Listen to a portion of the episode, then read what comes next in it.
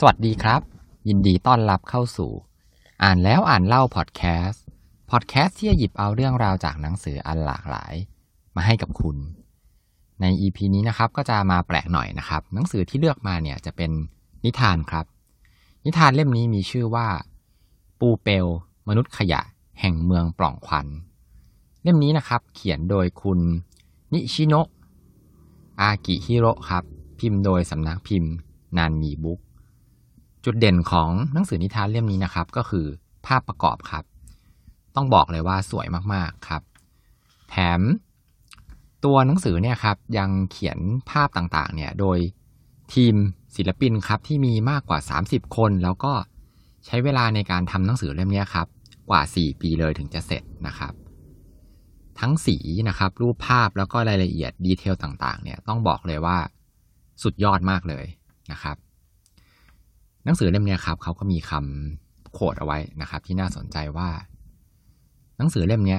จะทำให้คุณเข้าใจความหมายของมิตรภาพ และคุณค่าที่ไม่อาจจะมองเห็นได้ด้วยตาครับ นอกจากนั้นแล้วนิทานเรื่องนี้นะครับ ก็ยังถูกดัดแปลงเป็นภาพยนตร์แอนิเมชันที่เพิ่งจะฉายไปในปีคศ 2020 นะฮะ ทีนี้ขอเล่าถึงตัวผู้เขียนนิดนึงครับ ก็น่าสนใจนะครับ คุณนิชิโนะเนี่ย เป็นนักแสดงตลกครับ เป็นนักแสดงตลกชื่อดังเลยของญี่ปุ่น แล้วก็ยังเป็นนักเขียนนักวาดฝีมือดีด้วยนะครับ แล้วก็มีผลงานมากมายเลยนะฮะก่อนจะเข้าเนื้อหานะครับ ก็ต้องแจ้งก่อนนะครับว่ามี spoilนะฮะใครที่ไม่ชอบก็อาจจะต้องไปอ่านหนังสือมาก่อน แล้วค่อยกลับมาฟังนะครับ เริ่มเรื่องนะครับณเมืองแห่งหนึ่ง ที่เมืองแห่งนี้ถูกปกคลุมไปด้วยหมอกควันตลอดเวลาเลยนะครับ จนทำให้ คนในเมืองเนี่ยไม่สามารถแล้วก็ไม่เคยที่จะมองเห็นท้องฟ้าได้เลยนะครับ อยู่มาวันหนึ่งครับ ก็มีมนุษย์ขยะถือกำเนิดขึ้น เกิดขึ้นมาจากภูเขาขยะกองโตเลย ร่างกายของตัวเขาเนี่ยถูกประกอบขึ้นมาจากขยะมากมาย แล้วก็เนื้อตัวเนี่ยมีกลิ่นเหม็นนะครับ วันที่เขาเกิดเนี่ยครับ มันตรงกับวันฮาโลวีนพอดีเลยนะฮะ แล้วหลังจากที่เขามีชีวิตขึ้นมา มนุษย์ขยะเนี่ยก็ได้เดินเข้าไปในเมืองครับ ซึ่งมันเป็นช่วงที่พอดีกันกับเทศกาลที่คนที่มางานฮาโลวีนเนี่ยรวมถึงเด็กๆเนี่ยก็จะแต่งตัวนะครับเป็นแฟนซีเป็นตัวปีศาจพอดีเลยนะครับก็คือเหมือนกลมกลืนกันไปเลยนะครับเขาก็ได้ไปร่วมขบวนนะครับเล่นกับเด็ก ซึ่งเด็กๆเนี่ยเขาก็ไม่รู้หรอกว่าเป็นปีศาจนะฮะเพราะว่าทุกคนเนี่ยแต่งชุดปีศาจหมดเลย ไม่ว่าจะเป็นตัวซอมบี้ตัวแม่มดอะไรพวกนี้ครับ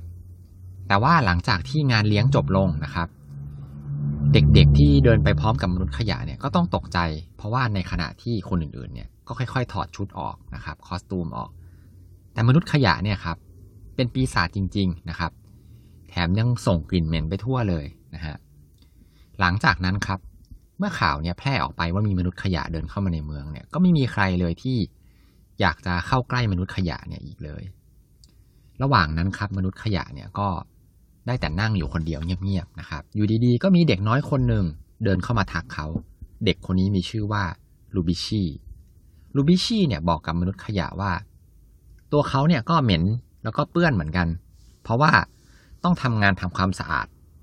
ปล่องไฟที่มีอยู่ทั่วเมืองเลยนะครับ มนุษย์ขยะเนี่ยก็เลยถามว่าเอ๊ะทำไมเด็กขนาดนี้แล้วยังต้องทำงานนะครับ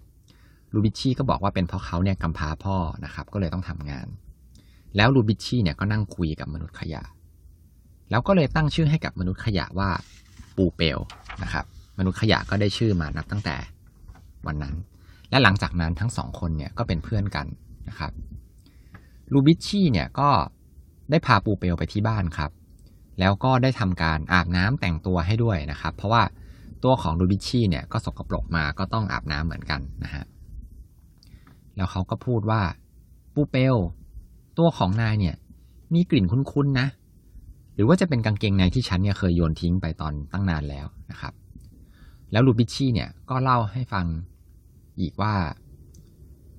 พ่อของเขาเนี่ย ที่เสียไปแล้วเนี่ยครับ เป็นชาวประมงที่มีอาชีพเนี้ยแค่คนเดียวในเมืองนี้นะครับ พ่อเคยเล่าว่า ตอนที่พ่อออกทะเลไป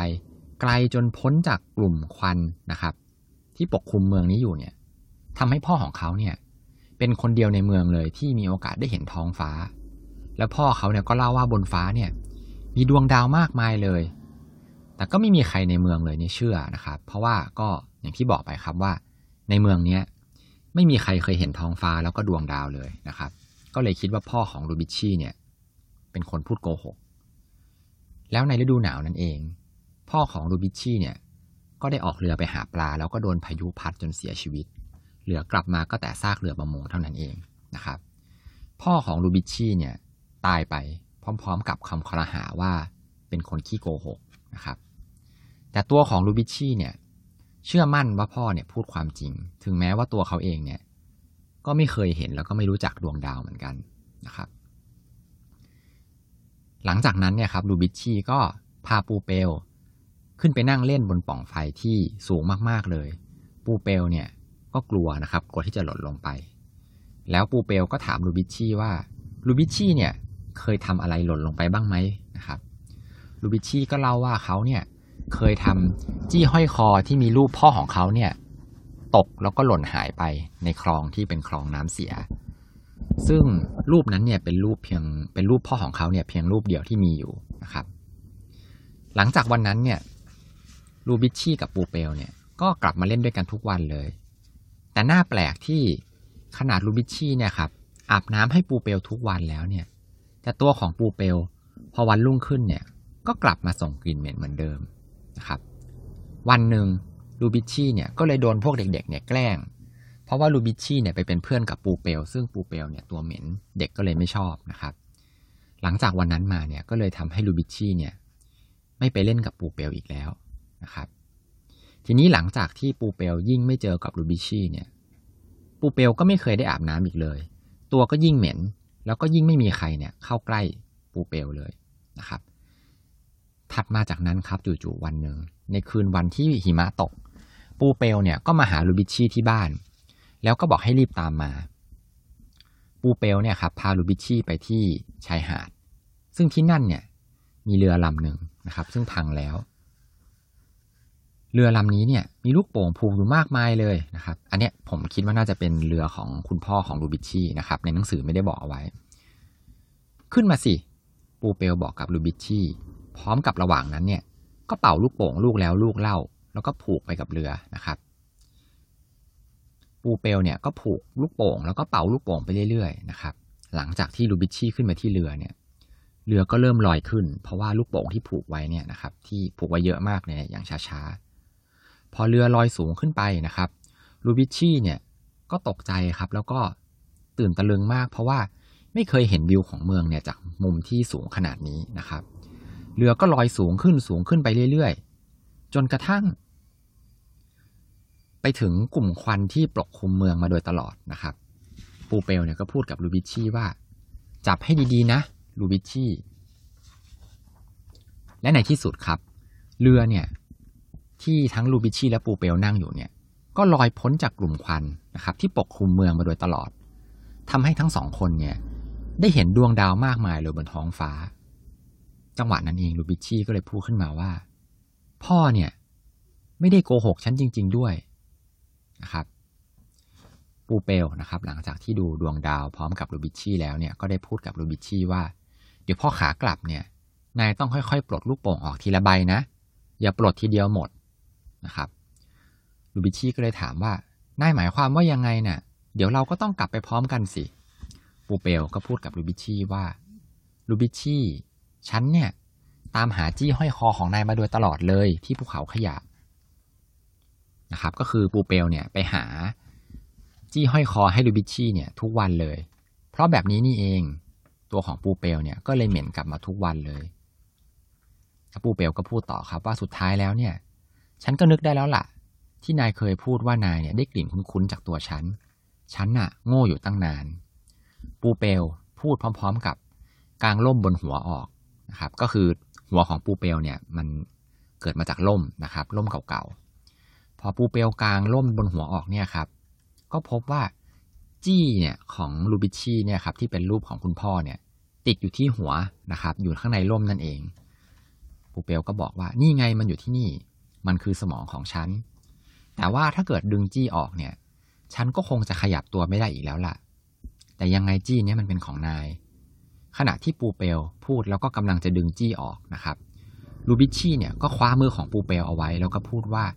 ไม่ได้นะ อย่าทำแบบนั้น เรากลับมาเจอกันทุกวันก็ได้ มาเล่นกันอีก ฉันก็จะได้ดูรูปของพ่อฉันเนี่ยทุกวันนะครับ ปูเปล ดาวสวยมากๆเลยลูบิชชี่พูดพร้อมกับขอบคุณปูเปลนะครับ ที่พามาดูดาว ปูเปลเนี่ยก็เลยเขิน แล้วก็เอามือเอานิ้วชี้เนี่ยครับไปถูใต้จมูก ซึ่งการทำแบบนี้มันเป็นนิสัยเดียวกันกับที่พ่อของลูบิชชี่เนี่ยชอบทำเลย คุณแม่ของลูบิชชี่เป็นคนเล่าให้ฟังนะครับลูบิชชี่ก็ตกใจแล้วก็พูดกับปูเปลว่า ปูเปลฉันเพิ่งจะคิดได้ว่า วันฮาโลวีนเนี่ย คือวันที่วิญญาณของคนตาย จะกลับคืนมานี่นา ปูเปลฉันรู้แล้วล่ะ ว่านายคือใคร พ่อ พ่อกลับมาหาผมนี่เองครับก็จบนะครับ ก็ต้องบอกเลยว่าหลังจากอ่านหนังสือจบไปแล้วอะครับ ผมชอบเนื้อหาของหนังสือนิทานเรื่องนี้มาก ๆ เลยครับ นอกจากเนื้อหาจะดีแล้วเนี่ย ภาพวาดก็สวยมากๆเลยนะครับ ตอนแรกเนี่ยครับตั้งใจว่าจะซื้อมาอ่านเองครับ แต่ว่าปรากฏว่าพอนั่งอ่านอยู่เนี่ยครับลูกสาวสี่ขวบของผมเนี่ยมานั่งฟังด้วยแล้วก็ชอบมากเลยนะครับ แถมระหว่างที่อ่านให้ฟังเนี่ยก็ชวนดูรูปไปเรื่อยๆนะครับ ก็เพลินดีนะครับ เพราะว่ารูปเนี่ยอย่างที่บอกว่าสวยมากเลยแล้วก็มีรายละเอียดเนี่ยเยอะมากนะครับ